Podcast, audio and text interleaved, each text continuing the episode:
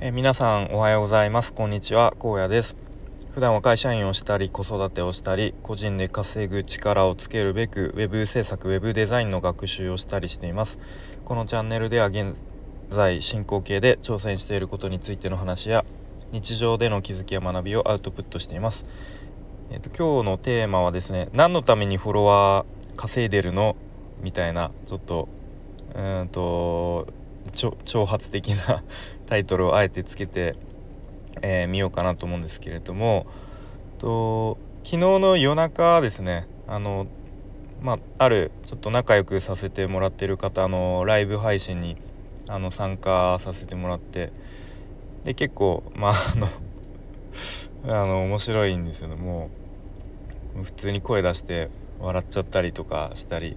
で結構ですねまあこのスタイフについてまああれやこれやとあの話がいろいろと展開されていてまあそこで、まあ、なんとなく僕がぼんやりあの思ったことがあったのでまあそれを話してみたいと思いますね。でまあ皆さんはフォロワーを増やしたいと思っていますかっていうところですね。どうなんですかね。まあ、やっぱり、まあ、やるからにはフォロワーさんね増えた方が、うん、嬉しいとは思うしまあ、むしろフォロワー増やすために日々頑張っている人もいると思うんですけれどもで、まあ、もしその増やそうと思っている方は何のために増やそうと思ってるのかなっていうことを、うんまあ、ちょっと単純に気になる気になるというか聞いてみたいなっていうところも思いますね。で、まあ、もしこのフォロワーを増やす目的がいまいちはっきりとこう定まっていないとしたらなんかそこ一回考えてみてもいいのかなと思いますね。なんかただただ思考停止にというか増やしていてもその先の目的がはっきりしてないとなんかちょっとこう、まあ、時間の無駄じゃないですけれども、うん、なんかそんなことも思うのでで、まあ、僕がじゃあフォロワーを増やす目的としていくつか考えられるなと思ったので、今日は3つ、まあ、思いついたことを、まあ、順番に話していきたいと思います。でじゃあまずフォロワー増やす目的の一つとしては、S、SPP SSP じゃないですね。SPP ですね、うん、になるため。でまあこれについてはちょっと僕自身そこまであのー、まああんまり正直興味がないのでちょっとあんまり詳しくはないと思うんですけれども確かフォロワー1000人が条件だったかなと思います。うん、でもしかしたら他にもね条件があったかもしれないですけれどもで、まあ、SPP になると確か再生時間によってとスタイフ側からあの、まあ、報酬というか、えー、まあ、お金が振り込まれるみたいなそういう、えー、仕組みだと思います。でじゃあ自分の稼働時間まあ、稼働時間っていうのはこのスタイフで収録をする時間ライブする時間とかあとはもしかしたら事前に、まあ、台本を作ったりする時間とかもあるかもしれないですね。まあ、そういう自分の稼働時間と、まあ、その報酬と、まあ、見比べてみて、まあ、分かりやすいのはなんか時給に換算してみるといいのかなと思いますね。うん、でまああまりにもちょっと時給が低いのであれば、まあ、そのちょっと効率を見直したりとかする必要があると思うしうーんまあそもそもその SPP になってからじゃないとですね、まあ、いくらもらえるのかとか分かんないと思うんですけども、うん、まあもしかしたらねそのすでに SPP になっている方と、まあ、ちょっと仲良くなったりとかしたら、まあ、実際ざっくりどれぐらい稼げるのかとかもちょっとはこう教えてもらえるかもしれないですね。うん、まあでもそもそもあの別に SPP になったからといってこうガツガツ稼ぐ目的ではなくて単純に楽しむのが目的ですっていう人はもうそれではそれでもうシンプルに楽しめばいいのかなと思いますね。はい、で2つ目ですねフォロワーを増やす過程を売るっていうことですね。で、まあ、これはまあ、これからスタイフを始めたいとか、まあ、スタイフ頑張りたいフォロワーを増やしたいっていう人とか、まあ、あとはすでに今フォロワー、えっと、スタイフを始めてフォロワーを増やすために頑張っているっていうそういう人に向けた活動ですね。でまあそんな人たちに向けて実際に自分がフォロワーを増やしていく過程で得た、まあ、知識とか経験とか、まあ、そういうノウハウを、えーとまあ、商品にして売るっていうやり方が、まあ、一つあるのかなと思いましたね。で、まあ、その商品の媒体というか、まあ、プラットフォームは、まあ、Kindle 出版だとか、まあ、有料ノートとか、まあ、 Brain とか、まあ、そういうデジタルコンテンツ系なら結構今はいくらでもいろいろ手段はありますよね。はいただこれのちょっとまあ欠点というかまあ1個あるのは実際にフォロワーをじゃ例えば目標1,000人だったら1,000人になるまでに結構時間がかかってしまうしじゃあ実際にフォロワー1,000人になったところでその時点で、えー、そのノウハウの需要があるかどうかまあわからないですよね。もうなんかもしかしたら急にスタイフがこうちょっと衰退とかというか人気がなくなっちゃったりとかなんか他に急になんかねこうそれこそクラブハウスみたいな急になんか人気のプラットフォームが出てきちゃったらもうスタイフはいっかみたいになっちゃうとせっかく自分が頑張ってきた、えー、ノウハウの価値があんまりないっていう、まあ、そういうリスクもあるのかなと思いますね。まあ、ただそのフォロワーを増やす過程でいろいろと多分アナリティクスで数字見て分析したりとかいろいろ実験したり試行錯誤していくと思うので、まあ、その、まあ、マーケティングというのかな、まあ、そういうスキルとかっていうのはまあスタイフ以外の他の場所でも転用はできると思うんでまあ全部こう全くあのー、まあ無駄には決してならないのかなと思います。はい、で最後3つ目ですね自分の商品を売るための、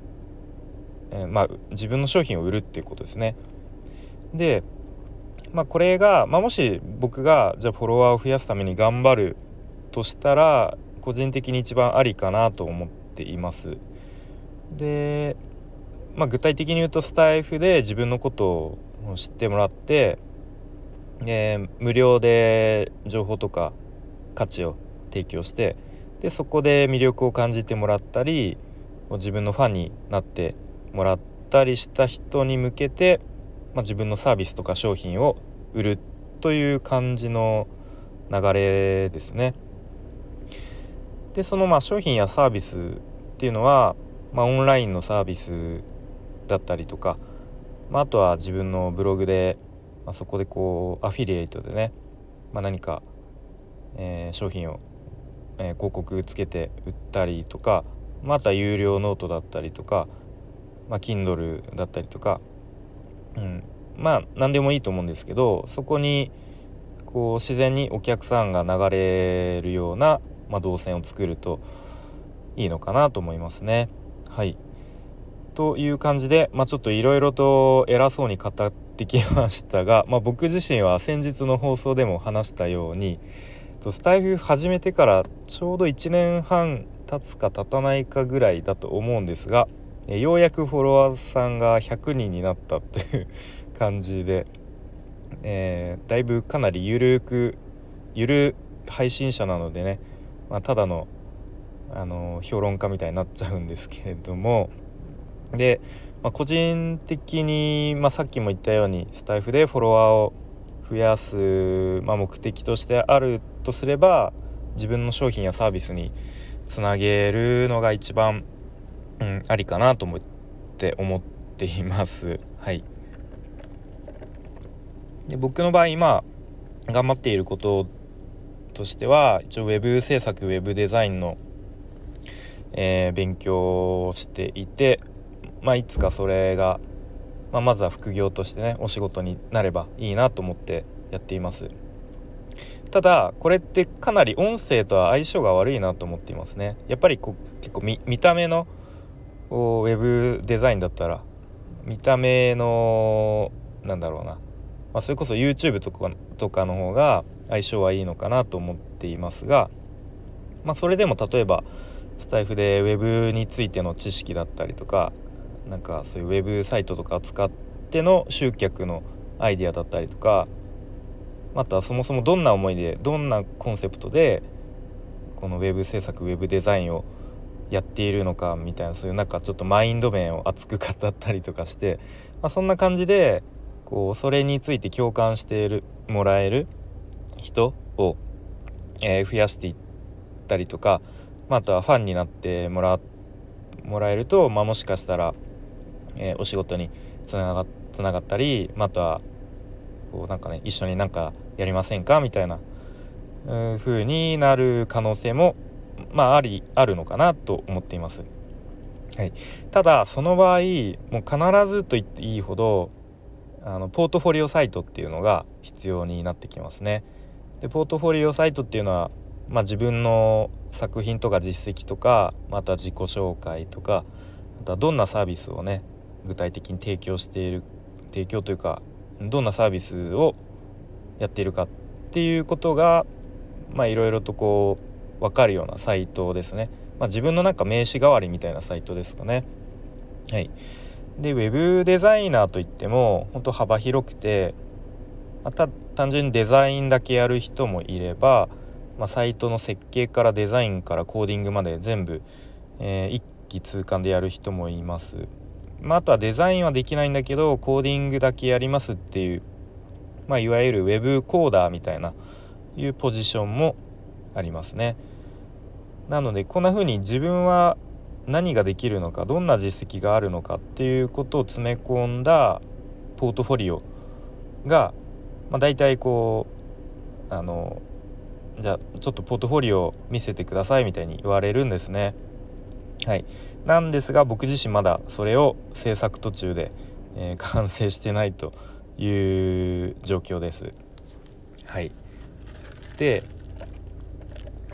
まあ、結構ツイッターで情報を収集することが多いんですけどツイッター見てると大体こう初学者に向けてのアドバイスとかであのまずはこうポートフォリオを作ってで作ったらあのとりあえず営業を始めましょうみたいなことを言われてるんですね。で結構ポートフォリオを作るのってだいぶなんか軽い感じでうん、なんかパパッと作っちゃいましょうみたいな感じで言われていることもあるんですけど、まあ、個人的には正直初学者が作るポートフォリオってみんな本当同じような感じになってしまうよなと思ってます。なんか中身のない作品集みたいになってしまうんですね。はいまあ、あとはこう結構アピールポイントとしてなんか「あなたの思いを形にします」とか なんか親切丁寧に対応しますとかなんか即レスを心がけますみたいな結構なんかそれって当たり前だよねみたいなアピールをしてしまうんですけどでもそれもしょうがないんですよね。うん、で、まあ、僕自身なんか最近初学者の方のポートフォリオを添削する機会が何回かあったんですけどやっぱりどれも正直あんまり魅力的には映らなくてですねで結構指摘する箇所がいっぱいあるなという印象でしたね。まあ、もちろんそこからですねブラッシュアップしてどんどんよくよくなっていくとは思うんですけれども、まあ、そんなことを考えているとやっぱ自分のポートフォリオはある程度、まあ、初学者ながらもこうどっか差別化できるようなものを作りたいと思っています。うん、で、まあ、以前あのスクールを受講していた時に、まあ、その活動の一環としてポートフォリオ制作っていうのがあって、まあ、受講生みんなポートフォリオ作ったんですけど、まあ、僕の場合はですねえーとまあ、本業での経験とか知識を、まあ、うまくアピールした方が絶対にいいですよっていうまあ、講師の方のアドバイスがあったので、まあ、それを踏まえていろいろですね試行錯誤をしながら作っていった結果、まあ、ちょっとスクールの受講中に完成しなかったっていう、えー、経緯があるんですね。はい、なので、まあ、僕がまずはやるべきこと目の前の、まあ、最優先事項としてはそのポートフォリオサイトを、えー、完成させることかなと思っていますね。まあ、ちょっと一時期一旦こう寝かせておいた時期もあるんですけれども、まあ、最近またちょっとちゃんと完成させようということでやり始めてます。なので、まあ、ちょっと目標は9月中に完成という目標を今ここでちょっと宣言することで、えー、自分を追い込みたいと思います。ということであすごい長くなっちゃったんで、まあ、この辺で終わりたいと思うんですけど、まあ、今日はですねスタイフでフォロワーを増やすフォロワーを稼ぐっていう場合、まあ、何のためにフォロワーを増やすのかっていうのをちゃんと定めた方がいいよねっていうことを思ったので、まあ、思いついた、